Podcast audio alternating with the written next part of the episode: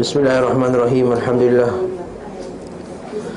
Wassalatu wassalamu ala Rasulillah wa ala alihi wa sahbihi wa man tabi'ahu wa wala. Subhanaka la ilma lana illa ma'allamtana innaka antal alimul hakim. Rabbi shrah lana sudurana wa yassir lana umurana wahlul 'uqdatan min alsinatina wa yafqahu aqwalana ya arhamar rahimin. Amma ba'du. Pada pengajian yang lepas kita telah bincangkan berkenaan dengan rambut Nabi sallallahu alaihi wasallam. Dan Nabi kadang-kala dia membelah rambutnya di tengah. Kadang-kala Nabi sallallahu alaihi wasallam menyikatnya ke belakang kesemuanya. Dan kadang-kala rambut Nabi sallallahu alaihi wasallam itu uh, panjangnya hingga ke telinga. Dan kadang-kadang sehingga hampir ke bahu. uh, Dan Nabi jarang mem- mencukur kepalanya, melainkan pada musim haji ataupun umrah sahaja. Kerana doa Nabi sallallahu alaihi wasallam semuanya malaikat berselawat atau Allah Ta'ala berselawat kepada mendoakan bagi orang yang mencukur itu tiga kali, dan bagi orang yang memotong hanya sekali, bagi orang pergi umrah tu. Itu digalakkan bagi orang lelaki bila pergi umrah untuk mencukur habis kepalanya. Bukan buat nombor satu ke nombor dua, bukan. ha? Cukur habis, maksudnya licin. Itu yang di disunnahkan. Tapi ustaz macam mana nak balik kan, nak kerja botak-botak kan, tak handsome kan. Tak apa, dosa yang gugur tu lebih banyak daripada ganjaran uh, daripada apa yang kita dapat di dunia ini. Hari ini kita sambung pula berkenaan dengan uh, Nabi sallallahu alaihi wasallam uh, menyemir rambut, iaitu menginai rambut dia. Okey. Jadi wa kana lahu mukhulah. Kadang-kadang buku ni kata mukhulah. Yaktahilu minha kulla lailah. Beliau memiliki tempat celak. Kita bincang sebelum ni kan dalam masalah rumah Nabi, alat-alat yang Nabi gunakan. Nabi ada satu bekas celak yang khas, digunakan untuk bercelak setiap malam saat akan tidur, tiga kali untuk setiap satu satu mata. Kan Nabi sallallahu alaihi wasallam sukakan ganjil. Nabi sallallahu alaihi wasallam sukakan ganjil. Hmm Berdasarkan hadis Nabi sallallahu alaihi wasallam, Nabi innallaha yuhibbul witra, Allah Ta'ala itu suka yang ganjil. Dan Nabi sallallahu alaihi wasallam dia pakai celak pun dia pakai tiga kali untuk satu mata. Kalau kita baca hadis bawah ni, dia punya takhrij dia, dia punya huraian dia, hadis ni lemah sebenarnya, tapi dia ada banyak sokongan menyebabkan dia boleh di, diterima. Jadi para sahabat berbeza pendapat tentang uh, menyemir rambut ini, menginai rambut ini.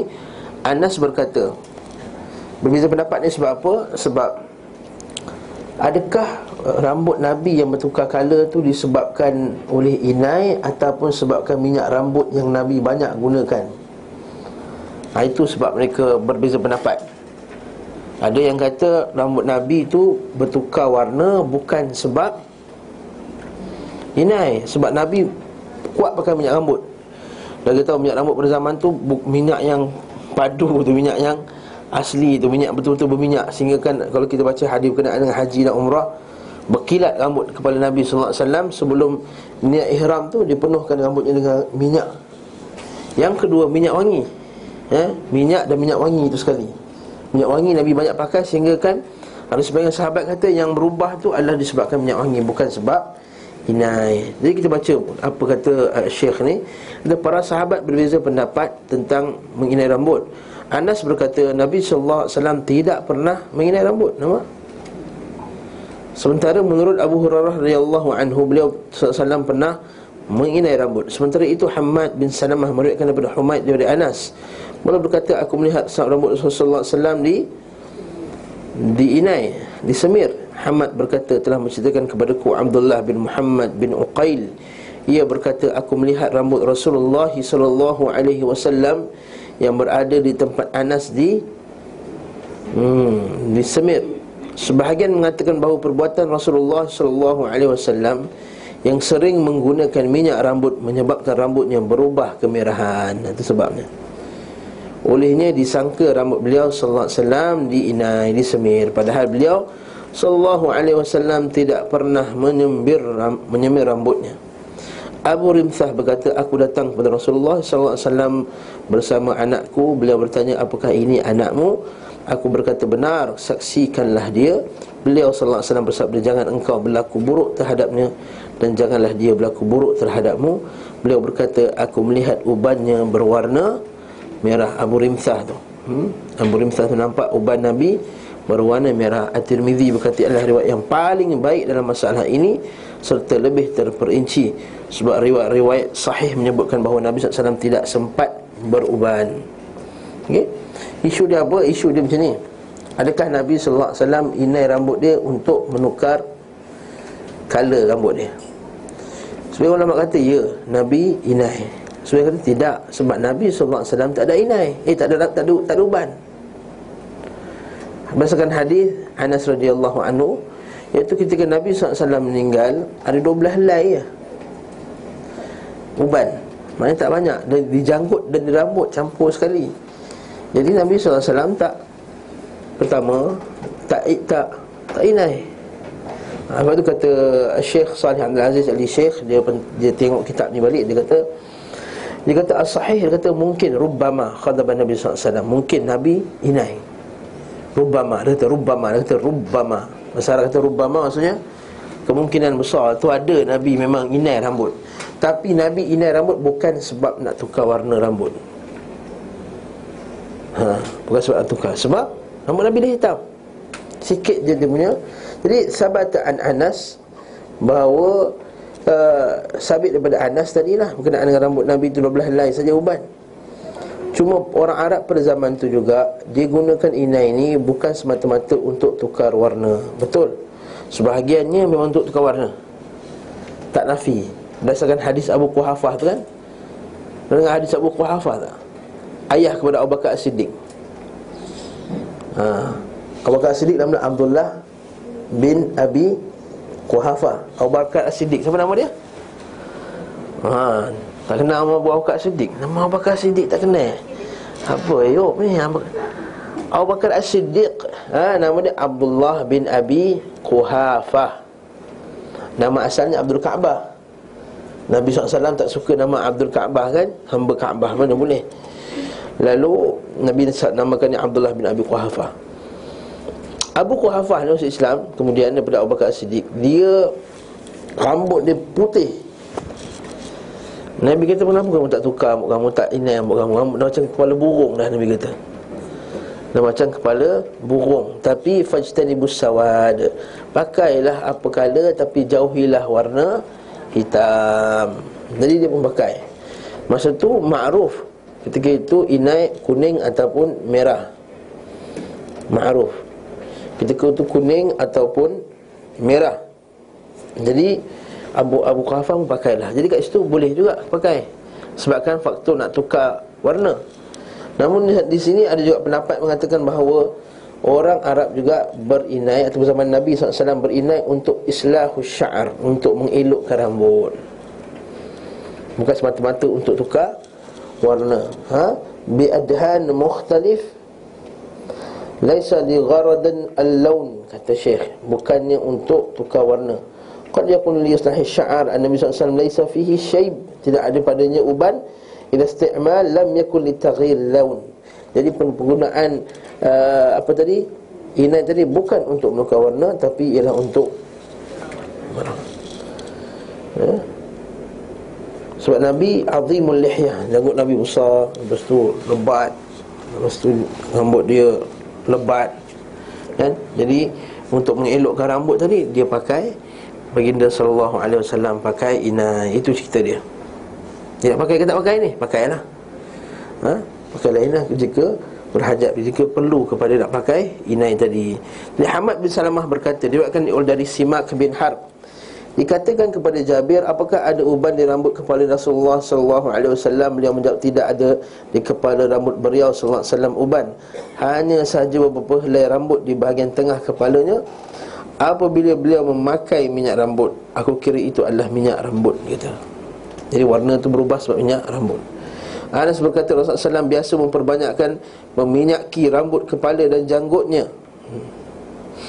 Zaman tu minyak rambut dengan minyak kepala, minyak apa, minyak wangi tu sekali. Waktu kalau musim umrah tu, saya sebut tadi, Nabi sapu sampai menitik minyak tu. Oh, banyaknya banyaknya pakai tu. Ha.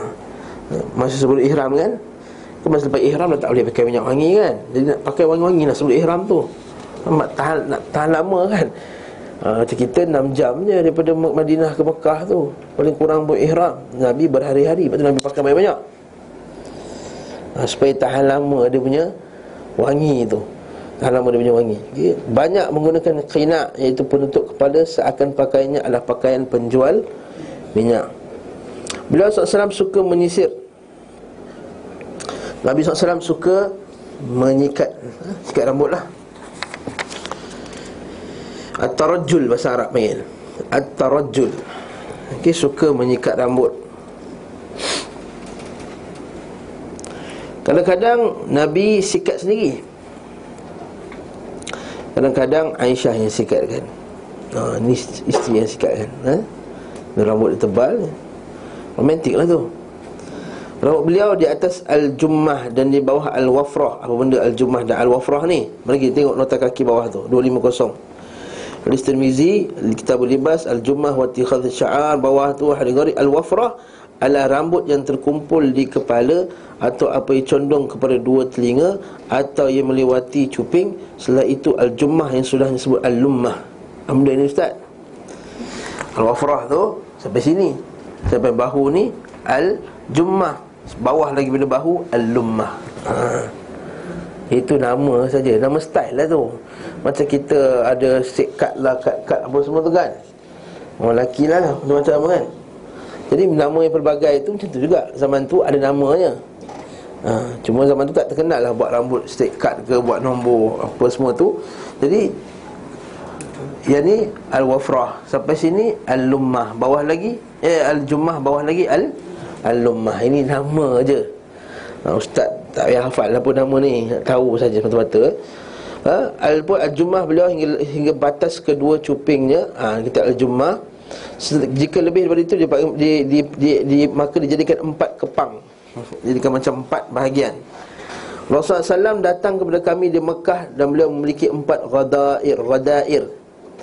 Adapun ghadair adalah dhafair, kepang rambut. Maksud dhafair nama ni kepang-kepang benda ni. Dia bahagi-bahagikan rambut tu lah, ikat-ikat tu. Ha, ni dua, lepas tu buat empat. hmm. Style zaman tu lah. Kita tak perlu tiru style ni, ha, tak perlu kita tiru style ni. Maksud itu style pada zaman tersebut. Beliau sallallahu alaihi wasallam tidak pernah menolak minyak wangi. Maksudnya kalau orang offer kat Nabi, Nabi akan terima. Dinukil dari beliau dalam Sahih Muslim bahawa beliau sallallahu alaihi wasallam bersabda, barang siapa yang ditawarkan padanya raihan. Raihan ni apa? Minyak wangi lah. Maka janganlah ia menolaknya, sesungguhnya aromanya baik dan ringan dibawa. Demikian lafaz hadis yang sesudahnya, yang sesungguhnya. Adapun sebagian perawi menukil dengan lafaz barang siapa ditawarkan padanya minyak wangi, maka janganlah ia menolaknya. Apa hukum menolaknya? Makruh lah. Hukumnya makruh. Orang offer minyak wangi, terima. Ha? Sebab raihan tidak umum diminati dan telah menjadi kebiasaan untuk diberi secara gratis. Hmm. Berbeza dengan misk, kasturi, ambar, ghaliyah. Ni semua nama minyak wangi semua ni. Ambar daripada kayu ambar tu, ghaliyah minyak wangi, kasturi yang ada sepertinya, akan tapi telah dinukil melalui jalur sahih daripada beliau sallallahu alaihi wasallam, dari Azrah bin Thabit, dari Thumama. Anas berkata, Allah Rasulullah sallallahu alaihi wasallam tidak menolak at-taib, minyak minyak wangi. Adapun hadis Ibnu Umar yang beliau marfu' kepada Nabi sallallahu alaihi wasallam, tiga perkara tidak ditolak: bantal, ad-duhun, minyak wangi itulah, minyak sapu tu minyak wangi, ad-duhun, dan susu. Hadis ma'lul, memiliki cacat. Hadis ini diriwayatkan At-Tirmizi dan beliau menyebutkan cacatnya. Akan aku tidak ingat saat ini apa yang dikatakan mengenai hadis itu, hanya sahaja ia berasal daripada riwayat Abdullah bin Muslim bin Jundab dari ayahnya daripada Ibnu Umar radhiyallahu anhu. Hadis ni boleh dipakai. Hadis ni boleh dipakai, tidak mengapa padanya. Disebutkan dalam riwayat mursal Abu Uthman An-Nahdi, ia berkata Rasulullah sallallahu alaihi wasallam, apabila salah seorang di antara kamu diberi raihan, maka janganlah ia menolaknya, sesungguhnya ia keluar dari syurga. Bukan dia keluar dari syurga, maksudnya minyak raihan tu datang daripada daripada syurga. Hadis ini sanadnya terputus. Hadis ini sanadnya terputus. Tengok bawah tu, sanadnya ter terputus. Rasulullah sallallahu alaihi wasallam memiliki sukah. Sukah ni apa dia? Iaitu uh, minyak wangi yang kuat, macam pati minyak wangi zaman sekarang orang buat lah. Dan sukah itu dicampur-campurkan minyak wangi dalamnya. hmm. Maka zaman sekarang kan, kalau kita pergi kedai minyak wangi Arab tu, dia campur-campur tak? Kita boleh kata, saya nak campur ni syaikhah, campur bau ini, campur bau Kaabah ni, campur-campur-campur jadi satu bau. ha, Macam tu Nabi sallallahu alaihi wasallam rupanya benda ni dia buat zaman Nabi dulu lah. Suka campurkan minyak wangi ni untuk menimbulkan bau yang barulah. Dia nak, nak kreatif kan, bau nak bau sama yang kau ni dua puluh tahun pegang minyak wangi atas sama. Jadi nak ada bau yang pelbagai lah. ha, Macam tu Nabi sallallahu alaihi wasallam buat. ha, Sukah tadi yang digunakan saat memakai minyak wangi. Minyak wangi yang paling disukai Nabi sallallahu alaihi wasallam adalah misk, kasturi. Dan beliau sallallahu alaihi wasallam menyenangi pula al-fariyah. Iaitu fariyah ni adalah pohon, bunga pohon inai. Apa kesimpulan daripada benda ni? Bahawa Nabi sallallahu alaihi wasallam ini adalah dipanggil min sunnahil fitrah. Inilah sunnah-sunnah fitrah yang digalakkan kita buat. Ya, maksudnya setiap Nabi, sejak zaman Nabi Nabi Adam, Nabi Ibrahim dan seterusnya, mereka tak pernah tinggal sunnah fitrah ini. Maka kita juga digalakkan untuk melakukannya, terutama sekali orang lelaki dalam masalah minyak minyak wangi. Sebab tu Nabi sallallahu alaihi wasallam digalakkan kita pakai minyak wangi. Terutama sekali para fuqaha sebut di mana sahaja ada perkumpulan manusia, di mana sahaja ada perkumpulan manusia, terutama sekali perkumpulan manusia seperti solat jamaah, solat hari raya, ha? Dan solat hari raya haji, hari haji, hari puasa.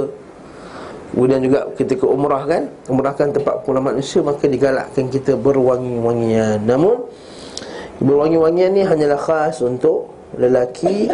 Adapun untuk wanita, berwangi-wangian hanyalah bukan uh, untuk uh, suaminya dan yang bukan mahramnya saja. Eh, mahramnya saja. Ha. Adapun yang bukan mahram adalah haram. Okey. Haram wanita berwangi-wangian. Berdasarkan hadis Nabi sallallahu alaihi wasallam, ayyuma imra'atin ista'tarat thumma marat 'alaiha al-qaum ala qaumin liyajidu rihaha fahiya zaniya fahiya zaniya fahiya zaniya. Uh, dalam hadis lain pula, la lam tuqbal salatuhu arba'ina yawman hatta taghtasil ghasl janabah. Hadis Nabi sallallahu alaihi wasallam, mana-mana wanita ista'tarat memakai minyak atar, maka pakai minyak wangi lah. Jangan jangan faham minyak atar, saya bukan pakai minyak atar ustaz, saya pakai sikit, bukan. Tak ada kena, bukan maksudnya ista'tarat tu minyak atar saja, minyak wangi. Atar minyak wangi lah. Mana-mana wanita memakai minyak wangi lalu marrat ala qaumin, lalu pada satu kaum, lalu kaum tersebut mendapati wanginya. Ha, wanginya ha. Ha.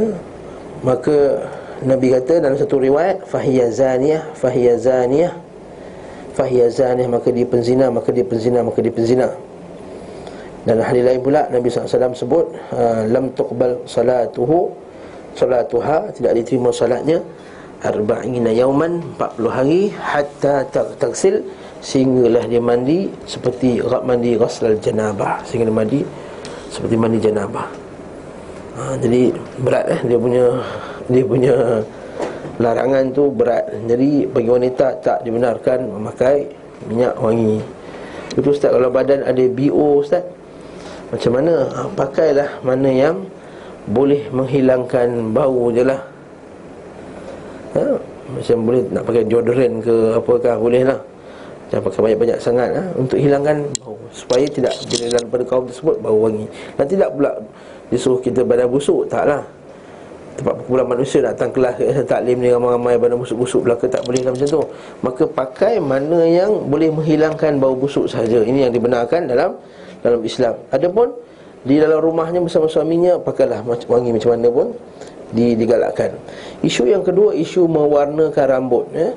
Adakah kita boleh mewarnakan rambut? Eh? Kata Syekh Muhammad bin Salih al-Uthaymin, bagi orang lelaki dan juga wanita boleh mewarnakan rambut, tak ada masalah. Cuma jangan mewarnakan dengan warna hitam, nombor satu.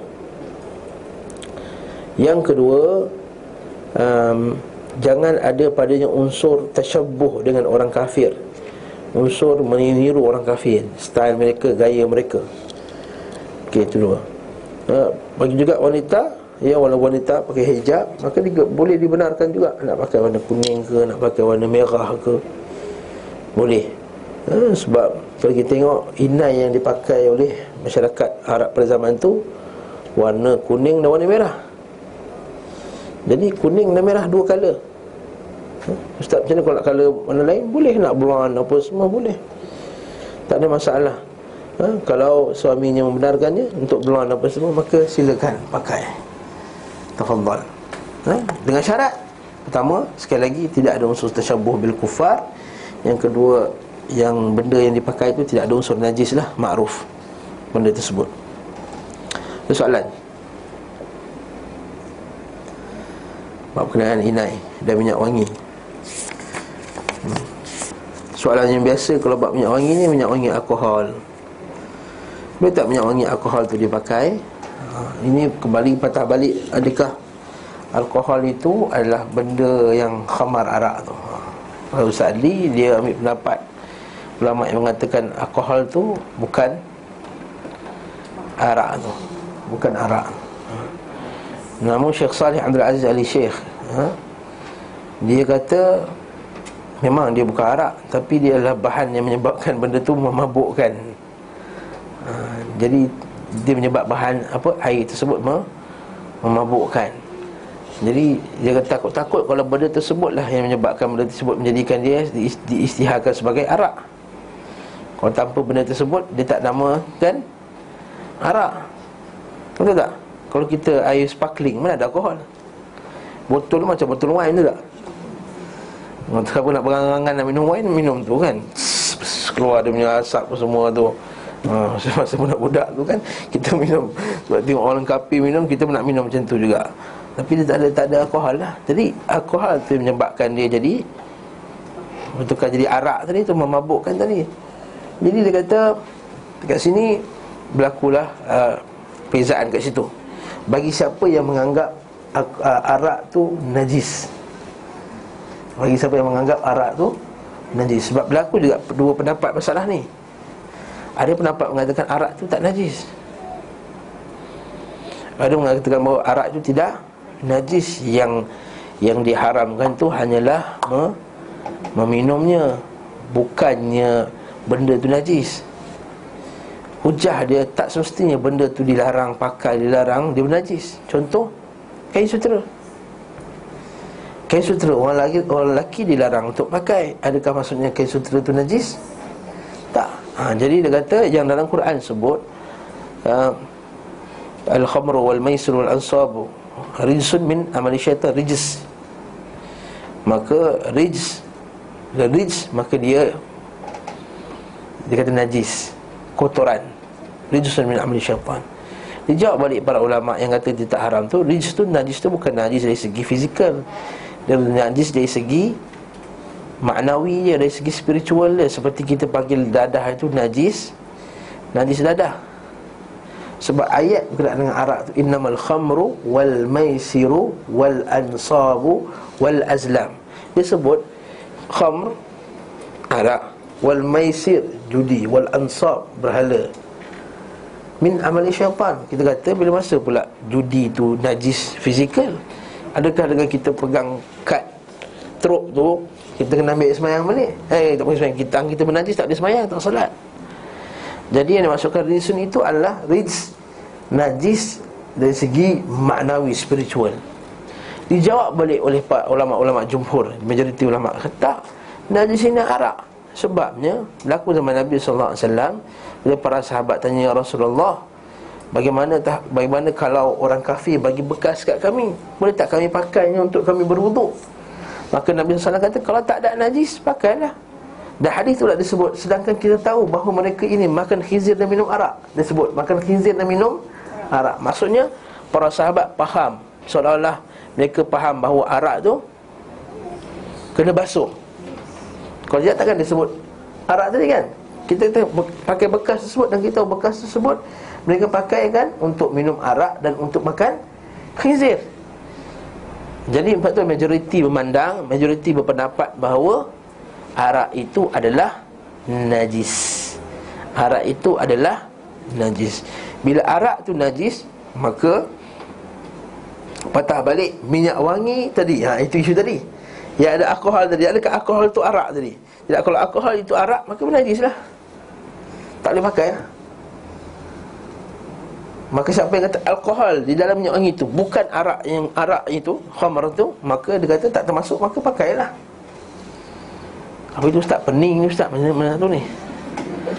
Kesimpulannya boleh ke tak boleh ni ustaz? Biasanya ha, kalau tanya saya, kesimpulannya baik jauhkanlah minyak wangi ada alkohol. Ha, khuruj anil khilaf, kita keluar daripada khilaf tu bagus, aula. Kita keluar daripada khilaf. Syekh Salih Al-Uthaymin rahimahullahu taala bila dia berfatwa dalam syarah Bulughul Maram, eh, syarah Bulughul Maram disebut, ya, itu bukan, dia bukan najis. Namun dia tak pernah sekali pun pakai alkohol. Kata anak murid dia kerana berhati-hati. Wallahu taala a'lam bisawab. Bisawab masalah ni patah balik pada isu tadi, ya. Uh, Ma'ruf, benda ni ma'ruf. Ustaz Ali, kalau Ustaz Ali kata dia bukan arak, dan dia pertahankan banyak isu. Dia kata dalam macam tu, dalam buah pun ada alkohol, dalam ni semua alkohol, dia buat hujah sains macam-macam. Wallahu taala alam bisawab. Saya ambil jalan uh, tengah lah. Jalan selamat. Jalan selamat. Wallahu taala alam bisawab. uh, Itu isu yang biasa dia berkaitan dengan minyak wangi. Dan minyak wangi pun Uh, bagi yang orang lelaki, walaupun orang lelaki dibenarkan minyak wangi, tapi kita orang lelaki tak boleh pakai minyak wangi seperti minyak wangi orang kafir tu, yang dia panggil sex appeal dia kuat sangat. hmm? Dia menyebabkan, menyebabkan rasa wangi, dia menyebabkan rasa tertarik nafsu seksual. Ha, itu jauhkanlah minyak minyak wangi kufar yang macam ni, ya. Terus sekali wanita kadang-kadang memang minyak wangi itu dibuat supaya bau dia tu men- untuk menimbulkan nafsu syahwat. Ada minyak wangi bila kita pakai, kita bau sedap, rasa tenang. Ada minyak wangi kita bau, perempuan ni Masya Allah, ha, tak nak sebut brand lah, faham-faham lah. Pergi kat Sogo bawah tu penuh kan, kedai minyak wangi tu, pergi check sendiri kan. Kan, sex appeal lah. Ha, bila kita lalu tu Masya Allah, bila, kalau tak tengok muka pun tahu ini. Ya, la haula wala quwwata illa billah. Hanya kita minta jauh daripada benda macam ni. Alah, habis tu ustaz takkan nak pakai minyak wangi Arab je, semua bau Pakistan je. Bukanlah semestinya macam tu. Ha? Minyak wangi ada sekarang, macam-macam minyak wangi dah, yang yang elok bau dia, tak mesti bau Pakistan tu. Hmm? Yang mahal-mahal tu beli. Wallahu ta'ala alim bisawab. Hmm? Dan dapat nama Nabi pakai misk, misk. Tadi ghaliyah yang mahal-mahal tu, minyak wangi mahal pun tak ada. Sebab Nabi, benda yang Nabi paling suka adalah minyak wangi. Okey, seterusnya pasal tunjuk beliau sallallahu alaihi wasallam dalam hal motong kumis. Sekelah kita lelaki lima orang, tapi tak apalah, bagi tahu suami bab ni, eh. Petunjuk Nabi sallallahu alaihi wasallam dalam qassus syarib, fi qassus syarib, dalam motong misai. Abu Umar bin Abdul Bar, iaitu Ibnu Abdul Bar, berkata Al Hasan bin Salih meriwayatkan dari dari Simak, dari Ikrimah, dari Ibnu Abbas radhiyallahu anhuma bahawa Rasulullah sallallahu alaihi wasallam biasa memotong kumisnya. Beliau menyebutkan bahawa Ibrahim biasa memotong kumisnya. Ibrahim mana ni? Ibrahim alaihissalam lah. Dan sekelompok ulama beranggapan riwayat ini hanya sampai kepada Ibni Ibnu Abbas. Maksudnya riwayat bahawa Ibrahim potong misai itu, dia kata bawah ni riwayat ni muttarib, kontradiktif. Maksudnya pada sanadnya tak tak mustaqim, tak tak kuat. At-Tirmizi meriwayatkan dari hadis hadis Zaid bin Arqam, ia berkata Rasulullah sallallahu alaihi wasallam bersabda, barang siapa yang tidak memotong sebahagian dari kumisnya, sebahagian dari, tengok situ, sebahagian dari, itu isu dia, maka dia tidak termasuk dari golongan kami. Masya Allah, tak termasuk golongan kami ni golongan siapa ni? Golongan Nabi sallallahu alaihi wasallam lah. Adakah masuk di kafir? Bukan. Bila kita jumpa je hadis yang kata tidak termasuk golongan kami, tak termasuk golongan kami, itu tak termasuk orang yang mengikuti sunnah kami, mengikuti jalan Nabi sallallahu alaihi wasallam, jalan orang Islam. Cuma ulama' beza pendapat, adakah tidak memotong misai ini dosa besar ataupun dosa kecil. Tak potong misai ni maksudnya apa? Apa had potong misai tu? Iaitu jangan lebih daripada bibir, kan? Macam ni tu. Baru kita kena potong lah sah. Bila minum susu putih je kan, ha, macam setengah orang-orang kafir kan, dia buat style macam tu, ha? Tebal macam tu. Maka adakah dia termasuk dosa besar ataupun dosa kecil? Ibnu Taymiyyah rahimahullahu ta'ala antara ulama' yang mengatakan bahawa apabila sahaja ada hadis yang seperti ini, iaitu ada lafaz laisa minna, bukan di kalangan kami. Laisa minna, bukan di kalangan kami. Ia merujuk kepada, maksudnya dia tidak menyempurnakan iman yang wajib bagi dia. Dia tidak menyempurnakan iman yang wajib. Ustaz, apa iman yang wajib ni Ustaz? Kita ni iman kan, kita sebut iman itu terdiri daripada hati, mulut dan perbuatan kan. Maksudnya hadis Nabi sallallahu alaihi wasallam, Nabi sebut iman itu ada tujuh puluh lebih bahagian. Betul tak? Bid'un wa sab'una syu'bah. Fa'alaha, yang paling tinggi sekali la ilaha illallah, yang paling rendah adalah kita cabut benda-benda yang tak elok daripada jalan. Imatatul adza anit tariq. Maksudnya amalan iman tu dia banyak, luas. Ada amalan iman yang kalau tak buat dia kafir. Apa contohnya? Solat, sujud kepada Allah Subhanahu Taala. Maka kalau dia tak nak sujud kepada Allah Taala, dia sujud kepada berhala. Doa, doa itu adalah milik Allah Taala. Maka kalau dia buat amalan tu, maka dia terkeluar daripada Islam. Bahagian kedua dia panggil iman wajib. Iman wajib maksudnya im, kalau kita ni beriman, wajib buat benda tersebut. Kalau tak buat, maka kita tidak menyempurnakan iman yang wajib. Maka bila tak sempurnakan iman yang wajib, maka yastahiq, dia berhak, layak mendapat balasan daripada Allah Subhanahu Wa Taala. Yang ketiga dia panggil iman mustahab, iman yang yang disunatkan. Maksudnya amalan yang disunatkan lah. Mustahab iaitu kalau tak sempurnakan, imannya masih lagi okey, tak rosak imannya, cuma tak tak sempurna.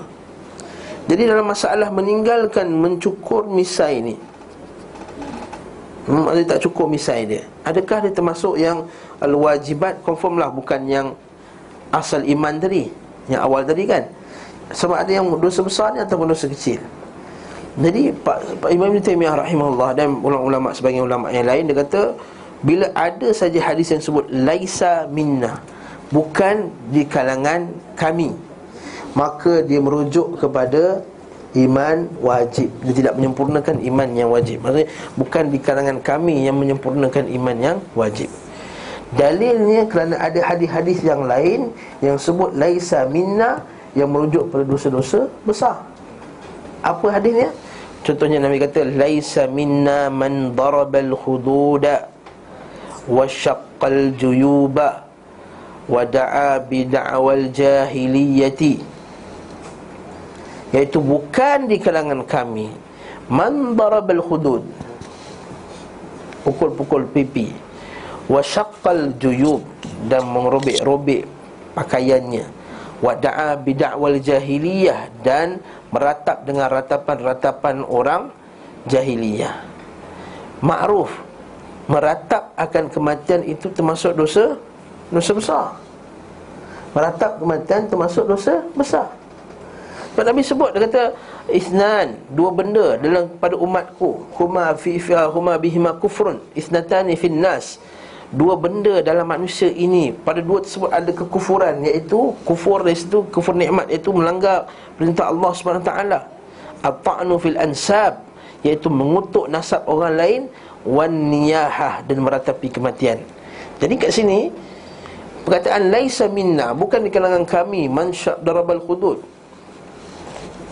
pukul pipi kerana kesedihan, koyakkan baju, wada'ab, dan dan meratapi seperti meratapan orang jahiliyah, maka merujuk kepada dosa-dosa besar. Kalau kita baca hadis Sahih Muslim lagi banyak berkenaan sebagai sahabat, bila dia pengsan sekejap, isteri dia ingat dia meninggal lah, mau ratap-ratap bini dia. Dia bangun balik, bangun balik, ingat dah meninggal, bangun balik eh bangun balik, dia kata siapa yang tadi menjerit ni?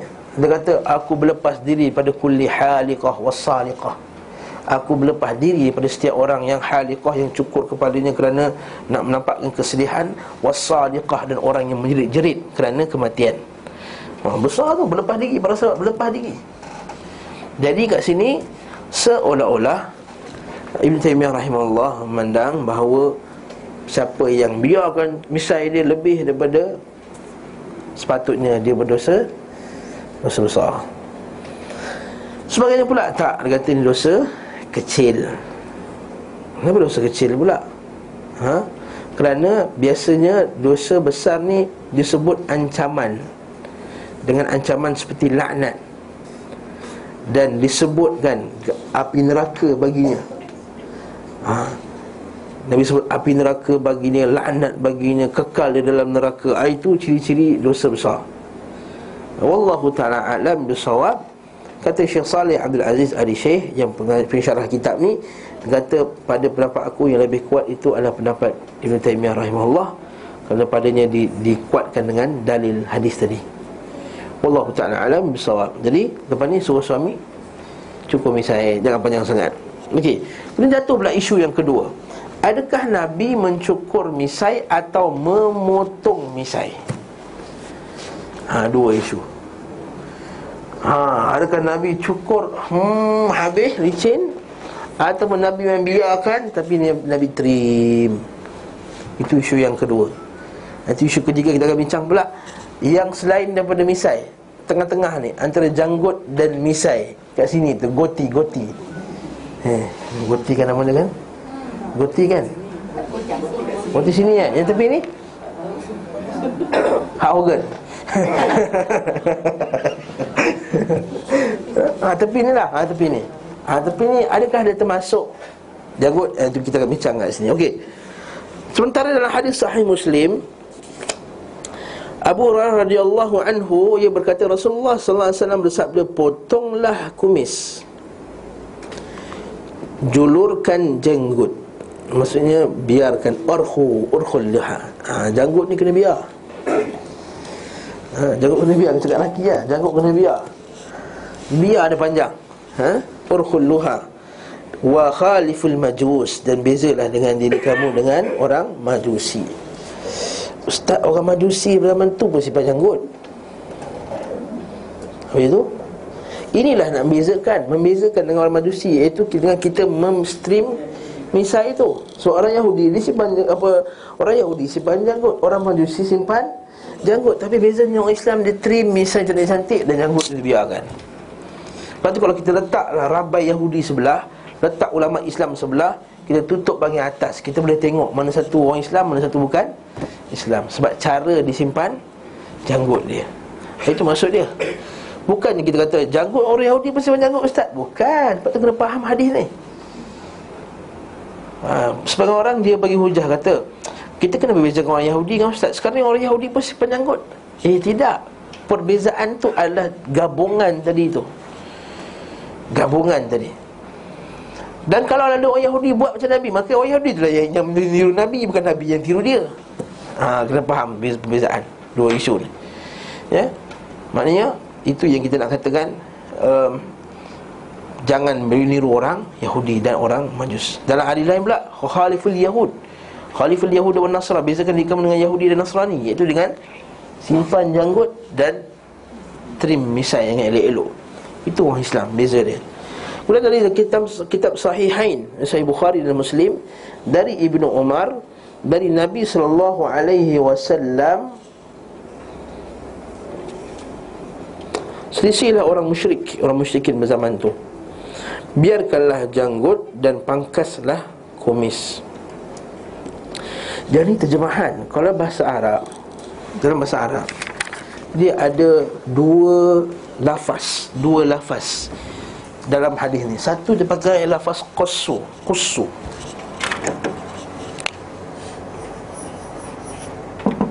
Qas satu, uh, haful ihful liha. Tu dia panggil ha haf haful liha.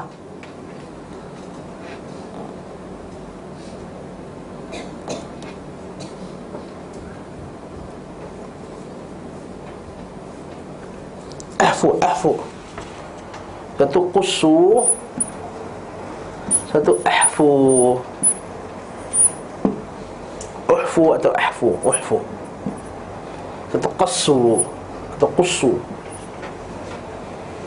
Qussu, uhfu. Qussu ni confirm, potong, trim. Uhfu ni yang jadi isu nanti. Uhfu ni yang jadi isu. Kita akan tengok uhfu ni ada dua ulama, ada dua pendapat.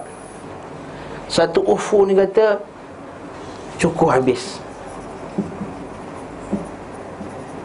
Satu yang kata uhfu ni maksud dia patah balik kepada qussu tadi. Faham tak? Dua lah hadis Nabi. Nabi kata qussu syawarib,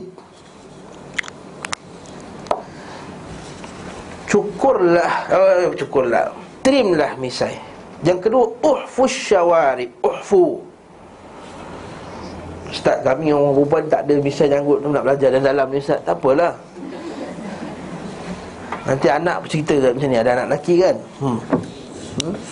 Sebelum anak tu dah besar, sebelum anak tu minat kat orang Korea punya style, baik kita cerita bab ni. Orang Korea kan macam perempuan semua nak jadi macam budak Korea sekarang ni. Orang lelaki dia buat muka macam jambu tu, licin tu, letak lagi dia tempek bagi muka dia licin. Rambut pula macam ni, nampak macam artis Korea tu, hmm, macam, minta maaf, macam pondan lah sebut, ha? Macam rajul armad. Dalam bahasa Arab panggil rajul armad. Ke armal, armal tu janda. Armad, ha. Armad.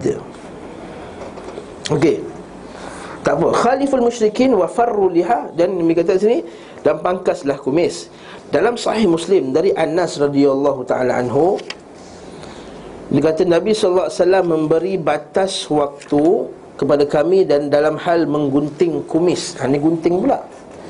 Dan memotong kuku. Hendaklah kami tidak membiarkan lebih daripada empat puluh hari, empat puluh malam. Maksudnya ada asas sebenarnya orang Melayu kita empat puluh hari, empat puluh malam. Jadi sebagainya mengkiaskan sekali dengan mencukur bulu uh, hari-hari kita. Maksudnya tak boleh lebih dari empat puluh hari. Okey. Para ulama salaf berbeza pendapat tentang memotong kumis dan mencukurnya. Ha, jadi potong kumis dan cukur tadi, manakah yang di antara keduanya lebih utama? Imam Malik berkata dalam kitabnya Al-Muwatta. Makruf kan, Imam Malik ada kitab Muwatta.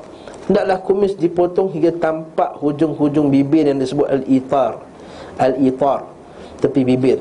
Tidak boleh, maksud itar tu maksudnya ngam-ngam je, ha, macam tu. Okey. Tidak boleh memotongnya sangat pendek sehingga menjerumuskannya kepada hukuman. Ini terjemahan yang kurang tepat.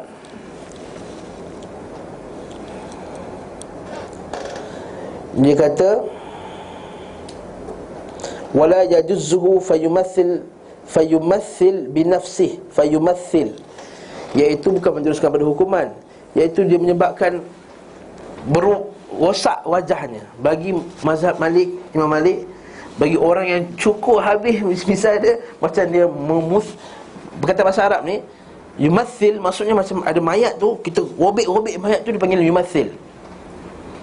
Dia bagi tamthil, merobek kan, macam kisah uh, Hamzah bin Abu Talib kan, Abdul Muttalib bila meninggal kan, orang kafir punya lah benci dekat dia, dia rosakkan mayat, dia panggil yumathil. Jadi seolah-olah kata Imam Malik ni, siapa yang cukup misalnya dah habis licin, macam dia rosakkan wajah ni, ha. Jadi terjemahan ni kurang tepat pada pendapat saya. Wallahu'alam. Ibnu Abdul Hakam meriwayatkan daripada Malik bahawa beliau berkata kumis dipangkas dan janggut dibiarkan, tapi memangkas kumis tidak bererti mencukurnya. Menurutku orang yang mencukur kumisnya harus diberi hukuman pelajaran, diadabkan. Wah, Masya Allah, berat ni Imam Malik ni. Sebab apa dia berat? Sebab dia bersalahan dengan hadis Nabi tadi, larangan Nabi. Sementara Ibnu Al-Qasim meriwayatkan daripada beliau, membiarkan janggut dan mencukurnya menurutku adalah muslah. Muslah tu saya kata tadi, merubah wajah tadi. Buang semua dalam kurungan tu. Perbuatan yang perlu diberi hukuman untuk menakuti-nakuti orang agar tidak melakukan hal serupa. Buang tu semua tu. Terjemahan yang kurang tepat pada pendapat saya. Iaitu muslah tadi ialah menurutku adalah muslah, merosakkan wajah. Imam Malik berkata tafsir hadis Nabi sallallahu alaihi wasallam tentang memangkas kumis, uhfu tadi. Sesungguhnya hanya pada batas tepi bibir, tidak disukai memotong lebih pendek daripada itu. Maksudnya tepi bibir sini macam ni, jangan sampai macam ni. Maksudnya potong dia, jangan sampai macam ni. Macam Macam apa? Macam hak organ lah, ha. Macam warres. Masya Allah, ha, sebab tak ada orang kelas macam warres, ha? Imam Malik berkata eh, Sorry, mana tadi? Um, beliau berkata, aku bersaksi tentang mencukur janggut bahawa ia adalah bid'ah. Mencukur janggut bahawa ia adalah bid'ah. Ni betul kan terjemahannya? Bukan, bukan, bukan. Betul kan? Bukan janggut tu, misai. Isu dia misai sekarang ni. Apa hal janggut? Sebab dalam kitab bahasa Arab saya, wa ashhadu fi halqi syaribi annahu bid'ah. Tukar, bukannya janggut misai. Misai.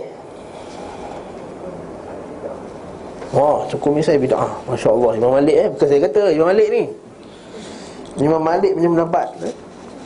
ha. Aku berpendapat. Apatah lagi zaman sekarang dia jadi syiar eh? Syiar ahli tariqah kan. Ahli tariqat, sebagian tariqat adalah cukur misai dah habis licin. Aku berpendapat bahawa orang yang melakukannya perlu diberi pukulan yang menyakitkan. Masya Allah, Imam Malik ni garangnya. Imam Malik berkata lagi, Umar bin Al-Khattab apabila menghadapi perkara rumit, nescaya menghembus disertai ludah tipis, lalu kakinya dililit dengan selendangnya seraya mem- memelintir kumisnya. Maksudnya apa? Dia bila sakit apa kan, dia akan hembus, so dia ikat kaki dia dengan selendangnya. Bila sakit sikit kaki ke apa ke, dan dia akan main lisai dia. Dia akan main lisai dia. Dia pegang lisai dia macam ni, ha, macam tu lah. Setengah orang ada pangai tu, ada setengah orang suka main janggut kan, setengah orang suka main rambut ni kan, setengah orang macam tu kan. Jadi tu biasalah. Ada setengah orang main, suka main ni. Anak saudara saya seorang suka main ni. Dia jadi tebal, dia main dia punya kening ni. Biasalah, setengah orang macam tu, ha? Lagi bagus daripada benda lain kan. Umar bin Abdul Aziz berkata, sunnah dalam hal mencukur kumis adalah sebatas tepi bibir. Ini ha, Umar bin Abdul Aziz pula. At-Tahawi berkata, aku tidak menemukan sedikit pun pernyataan tekstual daripada Ibn, Imam Syafi'i. Imam Tahawi, Ja'afar Pahawi, dia asalnya mazhab Syafi'i, kemudian lompat mazhab Abu Hanifah. Ha, macam ni, Abu Ja'afar Pahawi ni. Dia kata, aku tak jumpa pun satu nas daripada Imam Syafi'i berkenaan dengan ni. Adakah cukur tu cukur habis atau biarkan macam tu, atau hanya stream saja? Tapi sementara sahabat-sahabatnya, sempat kami lihat sahabat-sahabat ni, maksudnya anak murid dia yang yang rapat.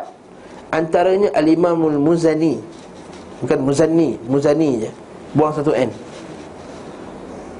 Dan Ar-Rabi' bin Sulaiman, ni anak murid Imam Syafi'i ni, anak murid kanan dia, seperti Imam Buaiti dan lain-lain.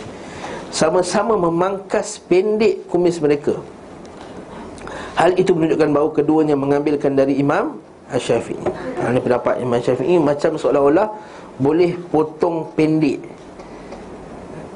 potong pendek-pendek. Beliau At-Tahawi berkata pula, adapun Imam Abu Hanifah, Zufar, Abu Yusuf dan Muhammad bin Syaiban, mazhab mereka tentang rambut, kepala dan kumis adalah memangkas pendek lebih utama daripada sekadar merapikan. Ini pendapatnya.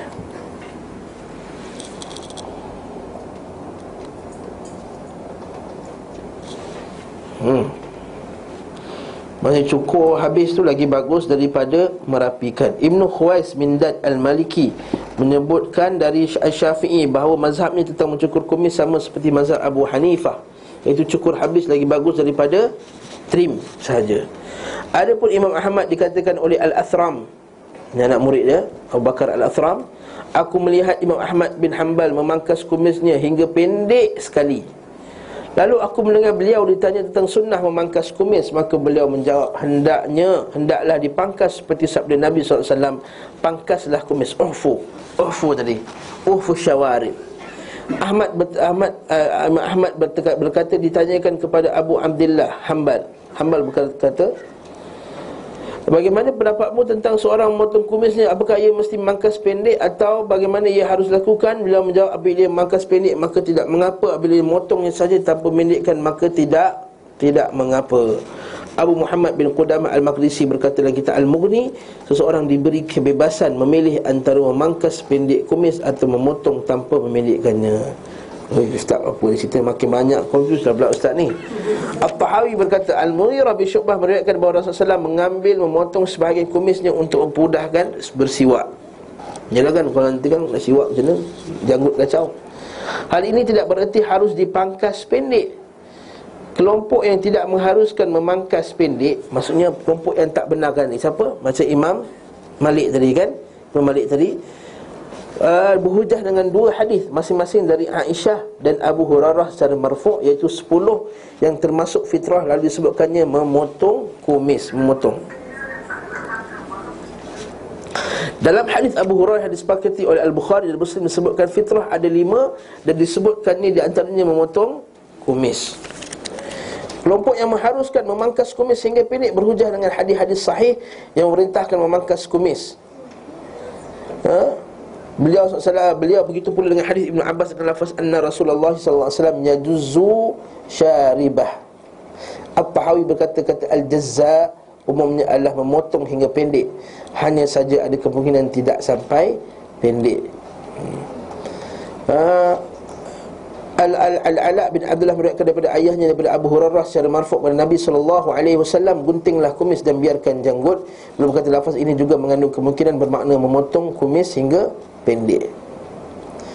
Eh hey, ustaz makin pening banyak ni. Okey, tak usah pening, senang je kalau kita faham. Isu dia macam ni. Adakah afu ni qas? Ada adakah qas ni afu? Ha, itu je. Sebahagian ulama' dia, dia faham ufu ni ialah cukup habis, sebahagian kata tak potong. Bila ada sebahagian ulama' kata boleh pilih. Lepas tu kita kata Imam Malik dia pilih apa? Potong. Imam Syafi'i tak ada nas, tapi anak murid yang tadi siapa? Muzani dan Rabi' kata diorang buat, diorang cukup pendek. Abu Hanifah kata pendek lagi afdal dari cukup. Malik, Hanafi, Hanifah, Ahmad kata boleh pilih. Nak pendek habis pun boleh, nak potong pun boleh. Nah, itu pendapat kesimpulan. Sebab banyak sangat pendapat ni. Kata Syekh Salih Abdul Aziz Ali Syekh kata pendapat mana yang paling dekat dengan nas? Dia kata Dia kata pendapat Imam Malik ni yang paling dekat dengan nas. Sebab kan Nabi kata tadi ada sepuluh perkara fitrah. Ada sepuluh perkara fitrah. Dan sepuluh perkara fitrah tu disebut apa? Potong.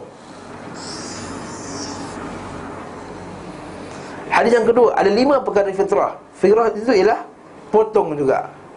Jadi perlu difahami, kata Syekh, perlu difahami ufu itu dengan makna usu. Maksudnya nas tu perlu difahami dengan nas yang yang lain. Tak boleh faham dengan benda lain. Kena faham nas dengan dengan nas. Jadi kesimpulannya saya katakan cukur habis tak digalakkan, potong digalakkan. Potong pendek boleh lagi, tapi jangan cukur cukur habis. Ha, okey lah. Yang tak ada janggut lah ramai dalam kelas ni eh? Masalah hmm.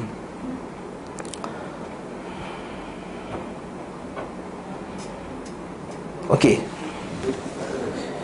Kemudian beliau menyebutkan melalui sanad. Nak saya tak salin lah, bukan janggut kan misai pun eh? hmm, Tapi tak apalah, nak tahu kan maklumat. Ini baru kita panggil mengaji. hmm, Dengan ceramah je kita kata Nabi ada janggut, Nabi misai, ada pendapat. Tak pasti, ini kita ni ilm. Al-ilm tu apa dia? Ilmu itu adalah kita mengetahui sesuatu perkara itu ala haqiqatiha. Kita tahu satu perkara tu dengan sebenarnya, macam tu keadaan yang sebenar. Nah, itu maksud ilmu. Okey. Boleh teruskan tak? Boleh eh? Kemudian beliau menyebutkan dari sanad daripada Abu Sa'id, Abu Usaid, Rafiq bin Khalid, Sahal bin Sa'ad, Abdullah bin Umar, Jabir dan Abu Hurairah bahawa mereka memotong kumis hingga pendek. Ibrahim bin Muhammad bin Al-Khattab berkata, aku melihat Ibnu Umar biasa memangkas pendek kumisnya hingga seakan beliau mencabutnya. Ada pula sebahagian lain berkata hingga terlihat warna putih-putihnya. Ha, macam mana pula ni? Ustaz kata itu afdal ni, para sahabat buat macam ni. Kata uh, para ulama, dia kata ini ialah merujuk kepada hadis berkenaan dengan ketika mereka berhaji.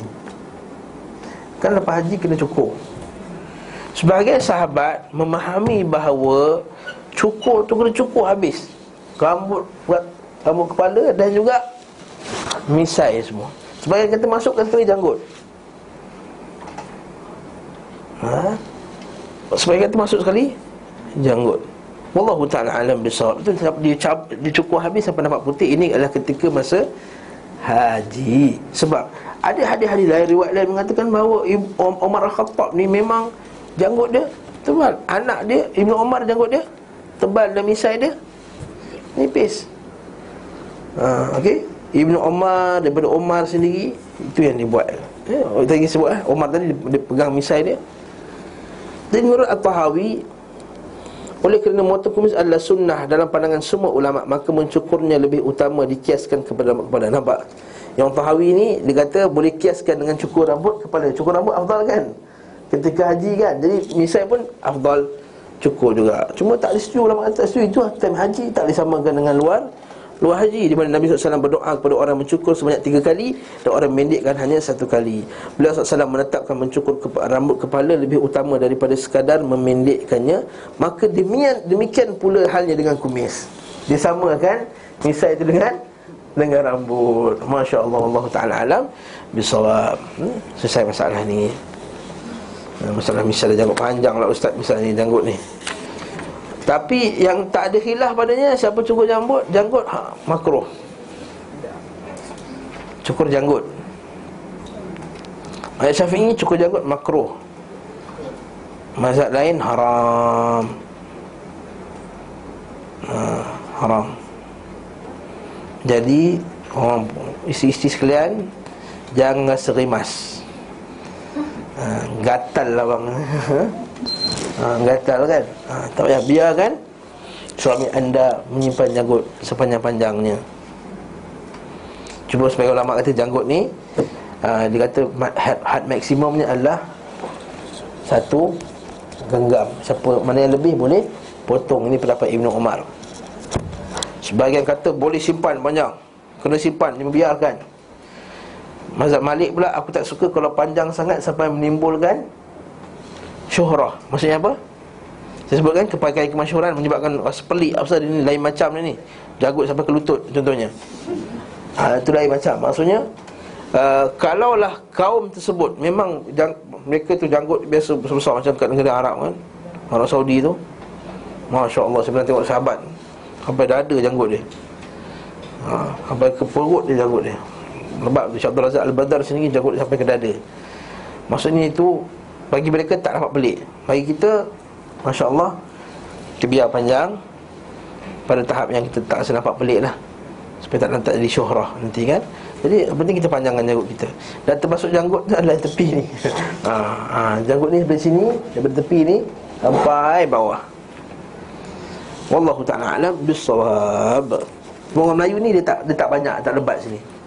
Jadi nampak ni lah, tak, tak lebat lah. Wallahu a'lam bissawab. Adapun hadis-hadis berkenaan dengan janggut yang itu kebanyakannya ada had, uh, sahih. Nabi kata simpalan janggut beza dengan uful luha. Uful luha, biarkan. Urkhul luha, panjangkan.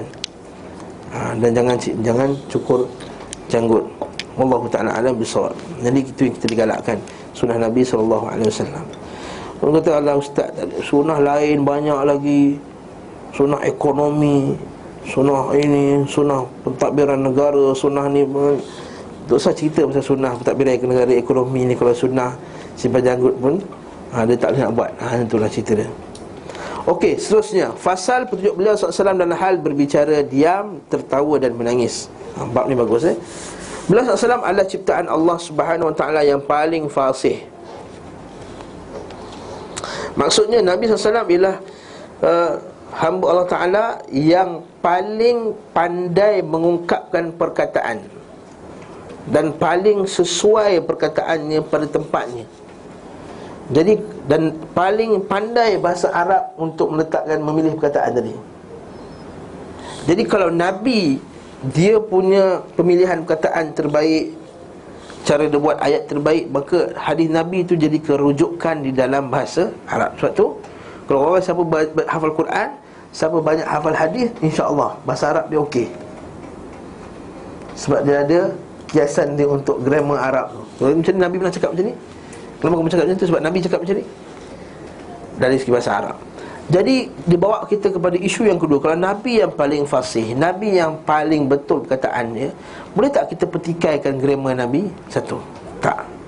Boleh tak kita petikaikan yang Nabi sallallahu alaihi wasallam ni memilih perkataan yang menyebabkan kita ni jadi confused? Mustahil, betul tak? Mustahil. Sebab Nabi orang yang paling fasih. Maksudnya kalaulah Nabi bagi satu perkara, bagi tahu kita satu perkara yang menyebabkan kalau kita faham, kita menyebabkan kita confuse atau menyebabkan kita ni jadi salah dan sesat. Bila kita dengar kata-kata Nabi tadi, agak-agak maksudnya Nabi ni fasih ke tak fasih? Tak fasih lah. Jadi dia bawa kita kepada poin yang ketiga. Jadi apa yang Nabi bagi tahu kita semua tu, itu yang paling betul perkataannya. Bawa kita poin yang keempat, iaitu bila Nabi kata Allah Ta'ala turun ke langit dunia pada satu per tiga akhir malam, kita faham macam mana? Turun ke dunia satu per tiga akhir malam lah. Oh tak, yang turun tu rahmat. Takkanlah Nabi tak kerti nak tambah rahmat kat situ. Ha, macam setengah-setengah puak ni kan, dia kata, eh taklah, kamu tak ada kata Allah Ta'ala turun ke langit dunia. Kalau Allah Ta'ala turun nanti tinggalkan Arash. Ha, dia pandai-pandai pakai akal ni pula. Dia tinggalkan Arash, Arash lagi tinggi daripada dia. Astagfirullah. Macam kita lah duduk kondo, duduk tingkat tiga puluh tiga, suasana sentral tu, ha, duduk situ, tingkat tiga puluh tiga. Turun bawah sekarang, kondo yang lagi tinggi ke kita lagi tinggi? Kondo lagi tinggi daripada kita. Ha, macam tu juga Allah Ta'ala. Dia kata macam tu. Kita kata balik kat dia, Nabi yang paling fasih. Takkan Nabi buat satu perkataan yang menyebabkan kita jadi confused. Itu kan hadis Nabi yang banyak. Allah Ta'ala akan memijak neraka, lalu katakan hal min mazid, nak tambah lagi tak? Nak tambah lagi tak? Neraka kata nak tambah lagi tak? Qat qat, neraka kata cukuplah ya Allah, cukuplah. Tak tahan dah ni. Neraka kata tak tahan. Dia pijak. Dan kita akan nampak Allah Ta'ala akhirat kelak. Wa ja'a rabbuka wal malaku saffan saffa. Allah Ta'ala akan datang kepada kita. Wa ja'a rabbuk, Tuhan kamu akan datang. Wal malaku saffan saffa, dan malaikat itu akan datang dengan saf besar.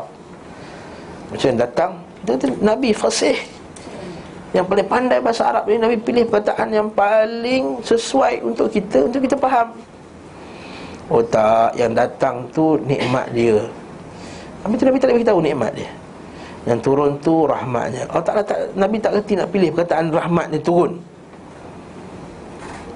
Allah Ta'ala beristiwa di atas arasnya. Oh bukan istiwa, maksud istiwa itu adalah menguasai. Eh Nabi tak kerti pilih perkataan menguasai. Nah, itu kita kata bila kita faham bab ni, Nabi yang paling fasih, maka tak ada tak ada ruang bagi kita untuk mempertikaikan Nabi sallallahu alaihi wasallam perkataan ni tak sesuai, perkataan itu menyebabkan syirik. Puak-puak ni kata apa? Kata pada hadis tadi, pada ayat Quran tadi tu boleh menyebabkan kita ni jadi syirik.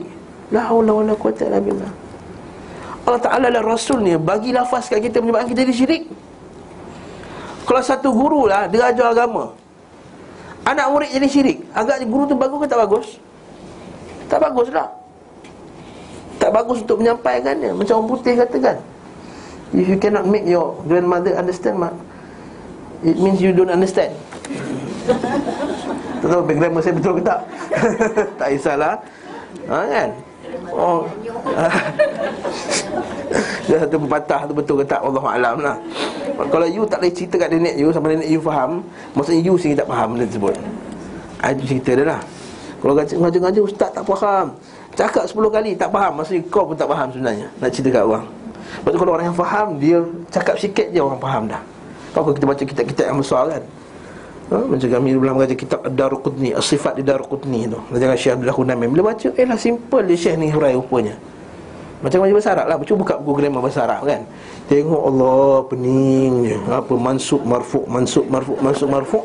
Bila datang kelas, ustaz senang ustaz cerita Allah, senang kan, senang bahasa Arab ni. Senang dalam kelas je ustaz, ha, banyak kali kata macam tu kan. Yang belajar bahasa Arab senang dalam kelas je ustaz, bila keluar kelas je susah. Ha, itu fenomena belajar bahasa Arab sekarang. Maksudnya bila masuk kelas dia faham, maksudnya guru tu guru yang bagus. Juga Nabi sallallahu alaihi wasallam dia fasih. Bila kita datang, bila kita belajar mengajar agama, kita faham, mudah faham, maka itu guru agama yang bagus. Itu poin fasih tadi. Saya urai panjang kat situ ya, eh? Sebab ini masalah manhaj dan akidah. Indah bahasanya, sangat cepat menuntaskan pembicaraan, tidak bertele-tele. Maksudnya apa?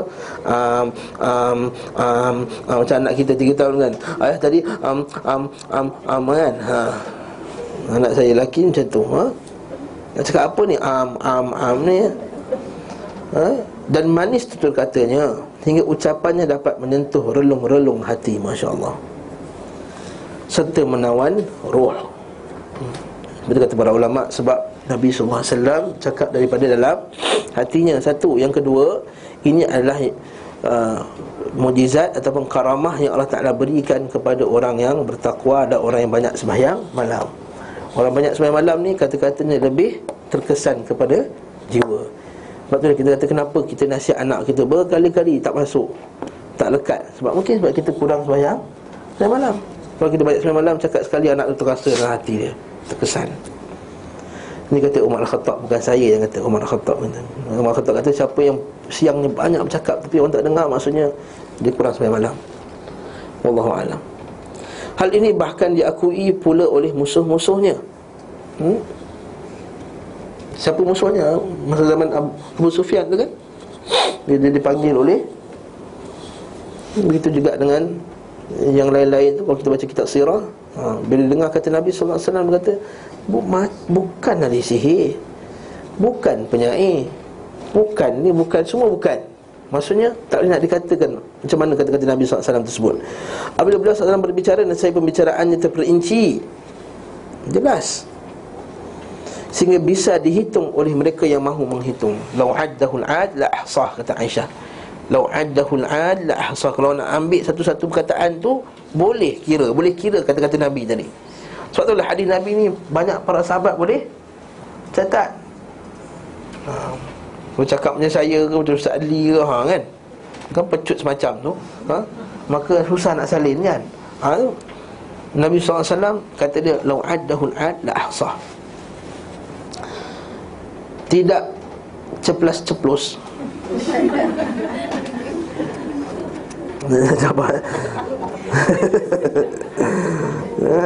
Wala munqati, tak terpotong-potong. Hmm. Hmm. Tidak, tidak tergesa-gesa. Hmm. Laisa bihadhil musri'in la yuhfaz. Bukanlah cepat-cepat, cepat, kelang kabut, cepat-cepat sehingga tak dapat dihafal, tapi tidak pula terbata-bata. Wala munqati, terpotong-potong, lambat sangat. Allah Subhanahu wa ta'ala telah berfirman di dalam kitabnya. Ah, ha, macam mana ada tu syekh tu. Ah, tu syekh nama ngumpat syekh lah. Ah, tu syekh tak sebutlah, ngumpat syekh lah eh. Tu syekh mungkin mengaji macam tu. Allah Subhanahu wa ta'ala yaqul. Itu dia, mungkin sebab dah tua kot, sebab dah tua. Itu pun, apa lambat benar ni, tak salin eh? Mungkin sebab tua kot, sebab tua kot eh? Minta maaf Syekh. Tidak pula terbata-bata hingga dapat tenggang waktu antara kata-katanya. Bahkan praktik beliau sallallahu alaihi wasallam hal ini sangat sempurna. Aisyah radhiyallahu anha berkata, Anha berkata, Rasulullah sallallahu alaihi wasallam tidak menuturkan pembicaraan seperti kalian. Akan tetapi beliau sallallahu alaihi wasallam berbicara dengan jelas dan terperinci, sehingga dihafal oleh siapa yang duduk di dekatnya. Seringkali beliau sallallahu alaihi wasallam mengulang perkataan tiga kali agar dimengerti. Apabila beliau sallallahu alaihi wasallam beri salam, saya mengucapkannya tiga kali. Bukan setiap kali tiga kali eh? Maksudnya bila berhajat kepada tiga kali, dia bagi ucap tiga kali. Ha, lepas ni semua tiga kali. Assalamualaikum, Assalamualaikum, Assalamualaikum, Waalaikumsalam, Waalaikumsalam, Waalaikumsalam. Bukan tu. Masa ada keadaan Nabi sallallahu alaihi wasallam akan bagi tiga kali. Nabi sallallahu alaihi wasallam lebih banyak diam dan tidak berbicara tanpa ada keperluan, kebutuhan. Nabi kata, Main man kana yu'minu billahi wal yawmil akhir falyakul khairan aw liyasmut. Nabi sallallahu alaihi wasallam kata, bagi siapa yang beriman kepada Allah dan hari akhirat, maka katakanlah benda-benda yang baik ataupun diam. Sebab tu kata Al-Imam Nawawi rahimahullah, bila syarahkan hadis ni, dia kata tengok kata-kata. Nak sebut kata-kata tu, kata-kata ni ada manfaat ke tak ada manfaat? Kalau tak ada manfaat, dia diam. Kalau dosa, confirm lah tak boleh cakap. Tapi benda tu manfaat tak manfaat? Kalau tak manfaat, takut-takut dia termasuk perkara yang lara. Bila masuk banyak sangat perkara yang lara, mesti terjatuh kat benda yang yang haram. Itu contohnya. Itu Nabi sallallahu alaihi wasallam. Tapi bukan maksud Nabi ni pendiam. Tak dikenal ni Nabi ni pendiam. Kan kita bicara sebelum ni waktu makan, Nabi sallallahu alaihi wasallam waktu makan, dia bercakap, bercakap. Katalah kita tengah duduk, orang cerita pasal uh, kereta. Nabi cerita pasal kereta lah. Mana yang dia tahu? Tanpa ada bohong padanya, tanpa dia melebih-lebih, melara apa semua, tidak. Kalau datang kita cerita pasal rendang ni, oh rendang, rendang Perak sedap, rendang Tok, apa semua, cerita lah. Orang ni bismillah, rendang pedas, lain sikit, lepas rendang Tok, apa semua, cerita macam apa yang kita tahu lah. Tapi jangan, jangan, jangan labun orang Perak kata. Tahu labun? Haa, oh, tanya orang bidah lah ha? Labun-labun cerita tak apa-apa, merepek ya, itu bukan. Nabi bukan macam tu ha? Dan kita bincang sebelum kan, Nabi bergurau juga. Bergurau tapi tak ada benda yang yang haram. Nabi cuma biasa lah, seronok. Bila duduk dengan dia rasa seronok. Kalau lah berdiam, duduk dengan dia diamnya ha, rasa apa ni. Kita pandang kanan kiri, pandang kanan kiri, betul tak? Mulalah buka, buka handphone ha, buat-buat tengok ni lah, tengok ni apa semua. Sebab apa? Rasa tak, tak, rasa tak selesa kan? Nabi tak, Nabi orang duduk dengan dia rasa Rasa selesa. Boleh bercakap, boleh sembang, itu kita nak. Tapi tak bicara tanpa ada keperluan. Memulai pembicaraan dan mengakhirinya dengan sangat fasih. Berbicara dengan kata-kata ringkas, jawami'ul kalim dia panggil. Ha, dalam buku ni, dalam buku bahasa Melayu dia tak buat, tak tulis jawami'ul kalim.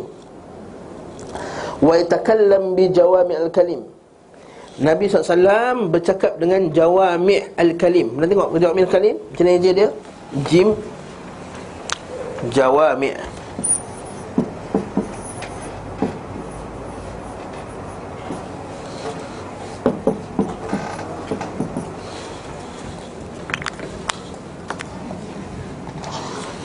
Jawami'ul kalim. Jawami'ul kalim ni apa dia? Iaitu kata yang pendek tapi bernas padat dan isinya banyak. Dan hadis tadi kan, man kana yu'minu billahi wal yawmil akhir, siapa beriman kepada Allah hari akhirat, berkatalah benar ataupun diam. Ulama syarahkan hadis ni dekat empat lima enam muka surat. Apa itu maksud kata-kata yang baik? Diam, bila masa kena diam, bila masa tak boleh diam, bila masa perlu bercakap, bila masa tak perlu bercakap, bila masa dibenarkan bercakap, bab apa dibenarkan bercakap. Kat sini banyak. Sehingga orang boleh karang satu kitab, Syekh Abdullah Jabir kata kitab berkenaan dengan hadis ni, fal yakun khairan aw liyasmut. Ini jawami'ul kalim, kata yang pendek. Kita cakap bumpang bumpang bumpang, poin dia sikit je. Nabi cakap pendek tapi poin dia banyak. Ini juga kait yang saya sebut tadi. Ibnu Umar kata siapa yang banyak sembahyang malam, kata-katanya pendek tapi di difahami. Sebab tu Nabi banyak macam ni, pendek dan padat. Ha, sebab tu dalam hadis lain kata, Nabi kata antara tanda fiqahnya seorang, fakihnya seseorang, khutbahnya pendek, sembahyang dia panjang. Antara fiqah. Dia kata antara tanda fiqahnya seseorang itu, maksudnya fakih ni dia fahamnya agama, khutbahnya pendek, solatnya panjang. Kita terbalik, khutbahnya panjang, solatnya huwallahu ahad, inna anzalna ke inna atayna. Sampai Jumaat, satu tempat tu sampai satu jam. dia punya satu jam lebih dia punya khutbah Jumaat. Maksudnya sederhana tapi sampai maklumat dia dengan hadis dia dengan apa semua. Nanti kita akan tengok bab yang akan datang, bab khutbah Nabi sallallahu alaihi wasallam, cantik susunan dia. Okey, berbicara dengan kata-kata ringkas dan mengandungi makna yang sangat banyak, mendetail tanpa ada kelebihan ataupun kekurangan. Jangan sampai mendalam sangat. Sebab tu kita antara sunnahnya kita tak cakap apa yang orang tak tak faham. Ya, berimalah dengan ngaji akidah dalam-dalam tapi tak perlu dak cerita semua benda nak akidah keluar, masalah furuk-furuk pasal kat orang kampung nak cerita, orang kampung orang kata apa ni. Hebat ustaz ni ceramah. So apa hebat? Aku tak faham satu benda pun. Kan? Cakap benda yang orang faham. Kita kadang-kadang kita ngaji Sahih Bukhari ataupun kita ngaji hadis. Okey, kita kat siapa kita nak ngajar tu hadis tu? Hadis yang sama ni. Kalau kita jumpa orang biasa, orang pejabat, ceramah kat pejabat, orang nak cepat, satu jam dia kuliah, empat puluh minit antara lunch hour, dia pun, kepala dia pun bukan lurus sangat tu. Cerita pasal lepas ada meeting, lepas ni apa semua tu. Jadi, maklumat kita perlu ringkas dan simple. Macam juga bila bawa kepada orang kampung, ya sambil bersandar kat dinding, tunggu-tunggu maghrib antara isyak, bukan nak ngaji sangat nanya, nak tunggu je. Tapi at least something masuk dalam kepala dia juga kan, daripada duduk kosongnya. Maka cara dia cerita pula, janganlah cerita macam nak ngaji sunan hadis. Pada sanad ini ada perawi yang tidak siqah, padanya mutarib, sanadnya mutarib. Kalau mutarib pula perawi ini, dia kata saduq, sayyul hifz. Apa benda tu ustaz ni kata. Nah, macam itulah. Fa'am hadithun nas bima ya'rifun atriduna ayyukadzaballahu ayyukadzaballahu wa rasul ayyukadzaballahu wa rasul. Cakaplah manusia di atas apa yang manusia faham. Adakah kamu nak manusia ini mendustakan Allah dan Rasulnya? Hmm? Beliau sallallahu alaihi wasallam tidak berbicara tentang urusan yang tidak menjadi kepentingannya. Ya. Eh? Sebagaimana beliau tidak pernah berbicara kecuali apa yang diharapkan pahala daripadanya. Apa yang diharapkan pahala daripadanya. Maksudnya kalau dia bercakap bermesra-mesra tadi, macam sebut tadi contohnya bercakap pasal rendang, tujuannya untuk dapatkan pahala. Apa pahala dia? Untuk merapatkan silaturahim. Apa salahnya? Apatah lagi kita sebagai pendakwah. Kita berdakwah kadang-kadang kita tak duduk geng-geng ngaji agama aja, tak jadi. Ya, kalau kita duduk yang orang ngaji ni bukan dakwah dah. Itu perkongsian ilmu. Bila dakwah kita duduk dengan mak-mak motor ni, kita kena cerita motor dengan dia juga. Cantik kau ni motor ni, beli kat mana, bulan apa, ni apa semua.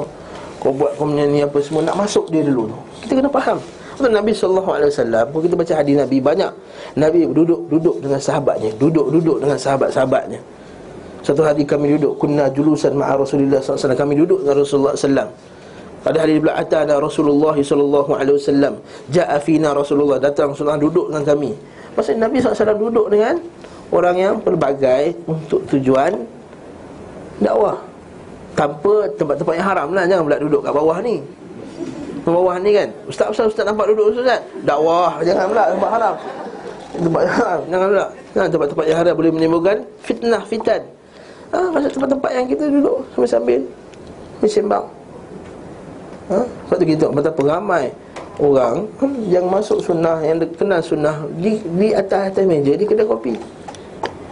Sebab datang kuliah ni senang ke datang kuliah ni? Menggigil, orang tak biasa kuliah menggigil tu. Kaki kau orang kata apa, orang ustaz tu tanya aku, ni first time. Tahu tak? Yang first time nak datang kuliah bukan senang. Boleh pakai baju Melayu, bersamping, bersongkok semua. Apa aku datang? Sebab tak biasa datang kuliah kan? Dia ingat kuliah tu macam tu. Betul. Ini kat, kat Selambut kita buat daurah tu, orang ni masya-Allah pertama kali datang daurah lah. Baju Melayu, butang sebatas, songkok apa semua, nak buat sampin semua silap. Dia ingat macam pergi Maulid Rasul agaknya eh. Tak. Bukan tak biasa. Jadi kalau orang macam ni kita kena approach. Itu Nabi sallallahu alaihi wasallam ni dia kata tak. Nabi tidak berbicara kecuali apa dia harapkan pahala. Dan dia harapkan pahala tu bukan semestinya kena cerita agama je, bukan. Nak agama bukan seperti cerita agama. Untuk melembutkan hati dia, untuk menarik jiwa dia, maka kita kena cakap benda lain dulu. Cakap pasal bola ke, budak muda sekarang suka bola. Ha, bahasa Brazil apa semua, ceritalah dia, tahu tak? Pemain ni Islam tau. Ha. Dia tahu pasal bola kan? Kita sebut ni, ha? Player-player ni, Yaya Toure ni Islam, dia tak minum arak. Oh, ya ke? Yaya Toure Manchester City tu, best player Manchester City tu. Islam tak pernah tinggal puasa bulan Ramadan. Oh, ya ke? Ha, masuk, masuk sikit, sikit, sikit. Macam tu cara dia. Barakallahu fikum. Nak masuk terus, dia terus assalamualaikum warahmatullahi. Qala Rasulullah sallallahu alaihi wasallam. Lari dia kata, ah datanglah ustaz, datanglah ustaz. Ha? Sebab kita belajar ilmu psikologi kan. Dia kata manusia ni bila tahu orang tu datang untuk ubah dia, dia dah tutup dah pintu dah. Datang bukan nak ubah, datang nak geng kita, baru dia akan dengar cakap kita. Ha? Allahu a'lam bissawab. Cerita lain pula ni. Ha? Jika beliau sallallahu alaihi wasallam tidak suka sesuatu, nescaya diketahui dari wajah. Sebab Nabi jarang tak suka dia terus outspoken sangat. Kita kadang suka, suka outspoken sikit-sikit. I don't like the way the way you sentalim ni susun. Ha? Kadang-kadang ada benda yang boleh kita cakap, ada benda yang tak apalah, tak cakap lah. Betul tak? Kadang tak minat orang cara pakai tudung, tak, eh, tak perlu, tak perlu kena cakap semua orang macam tu. Tak minat gaya, gaya you ni terlampau casual lah datang sentak dia. You kena serius, eh tak perlu cakap semua. Begitu juga dengan makanan, minuman apa semua. Tentu juga ada benda macam Nabi, makanan lah Nabi paling tak kurang komen. Sebab benda tu tak, bukan manfaat dunia akhirat sangat pun. Kalau kurang pedas, takkan nak cerita juga kurang pedas kat orang tu. Awaknya asam pedas ni sedap lah puan, tapi kurang pedas. Kalau pedas sikit lagi power. Lainlah kalau dia minta komen, sila komen, barulah kita komen. Jadi kalau tak komen, saya saja nak sebut ada smart something kurang lah. Tak perlulah. Ha, itu kita kata tak perlu. Tapi ketahui wajahnya. Kata ada setengah orang buat perangai buruk, Nabi akan buat muka yang tak, muka yang tak ni lah, tak senang. Dekat kawasan tu ada perbuatan tak elok, Nabi akan buat muka tak senang. Beliau bukan seorang yang keji, bukan pelaku benda yang keji, bukan pula orang yang gaduh, sakhab. Orang yang gaduh ni macam ni, orang yang terjerit-jerit lah. Ha, terjerit-jerit kan. Sakhab ni biasanya macam ni kat pasar-pasar tu kan. Ha, pun marah ni orang, eh you timbang pembang-pembang kan, gaduh-gaduh dengan cila jual ikan tu kan. Betul tak? Itu sakhab. Sebagian besar tertawa beliau sallallahu alaihi wasallam adalah senyum. Nabi, ketawa Nabi senyum. Memang kalah lah kita ni. Saya kalah bab ni lah. Saya yang ceramah pun saya kalah ni. Ialah senyum. Bahkan seluruhnya adalah senyum. Maksimal, maksimum dari ketawanya hanyalah nampak gigi geraham. Itu je gelak Nabi. ha, Nabi jarang Ko, ko, ko macam kita kena kopi. Beliau sallallahu alaihi wasallam tertawa, man. Itu akhlak yang baik lah. Beliau sallallahu alaihi wasallam tertawa kerana hal-hal yang buat tertawa, iaitu satu yang buat takjub, mengherankan kejadiannya, dan dianggap sebagai benda yang takjublah, langka, benda yang hebatlah. Sebab-sebab tertawa, insya-Allah pada kuliah yang akan datang, insya-Allah biiznillah taala. Maksudnya kesimpulan daripada tiga perenggan tadi, Allah subhanahu wa taala jadikan Nabi Muhammad sallallahu alaihi wasallam ialah orang yang paling mulia. Oleh itu jadikan pada kata-katanya, perbuatannya dan ketawanya yang yang paling mulia sekali. Dan juga pengajaran kedua, bahawa Nabi sallallahu alaihi wasallam manusia biasa, ketawa, uh, marah, buat muka tak puas hati, sama juga. Cuma di padanya ada akhlak-akhlak yang mulia yang tak macam orang-orang awam di di sana, di luar sana. Ha, seperti tidak ketawa terbahak-bahak, tidak setiap benda yang tak puas hati dia akan cakap, hmm? terlampau outspoken sangat zaman sekarang ni. Yang ketiga, bila dia uh, marah pada benda yang tak yang tak tak ada kepentingan agama sangat. Ha? Bukan pada agama, dia hanya buat muka tak puas hati kat muka je. Ha? Tak puas hati kat muka je. Ha, cukup. Macam-macam kan Nabi sallallahu alaihi wasallam kita baca dalam buat keluarga, dia tak puas hati dengan isteri dia, dia tak marah terjegit-jegit kat isteri dia. Dia buat muka tak puas hati je lah. Mak muka tak puas hati, isteri kita faham dah. Tanpa kita nak terjegit-jegit, dia dah faham dah kita marah. Dan itu lebih berkesan. Itu lebih berkesan. Macam anak kita juga. Anak kita kadang-kadang tak sepertinya kena jerit dia nak bagi tahu kita marah. Nak pula peringkat umur dah lima ke enam tahun tu, maka tu kita buat muka macam marah, muka diam je pun dia kata, ayah marah eh. Dia tu dia faham dah. Jadi kat situ lebih menggalakkan uh, adab dia. Jadi samtuhu afdal min a'zamul huda wa samtu al-lisan. Dan uh, antara tanda kematangan dan juga uh, keilmuan seseorang itu adalah nampak pada lisannya, cara bercakap-cakap. Betullah Allah Ta'ala sudah jadikan pada lisan Nabi ni lisan yang ter, terbaik. Jadi itu kita ajar anak kita, nak tahu orang tu pendidikan tinggi, cultured dan juga beradab, lihat pada kata-katanya. Lihat pada kata-katanya hmm. uh, Dan juga Nabi sallallahu alaihi wasallam bukan hanya pada pemilihan perkataan, jenis perkataan, iaitu ketika marah, ketika redha, ya? Ketika marah, marah yang paling sesuai. Bila dia suka, suka yang paling sesuai pada tempatnya. Sebab setengah orang bila suka, over tu tak? Kan? Over tu over tak? Ha, kan? Over, over act, apa? Overacting. Ha, overacting kan? Bila suka terlampau over raya kan? Macam kita tengok tu diri-diri semua tu, orang kafir punya cara berkaya kan? Ha? Jadi tak perlu macam tu. Dia steady je.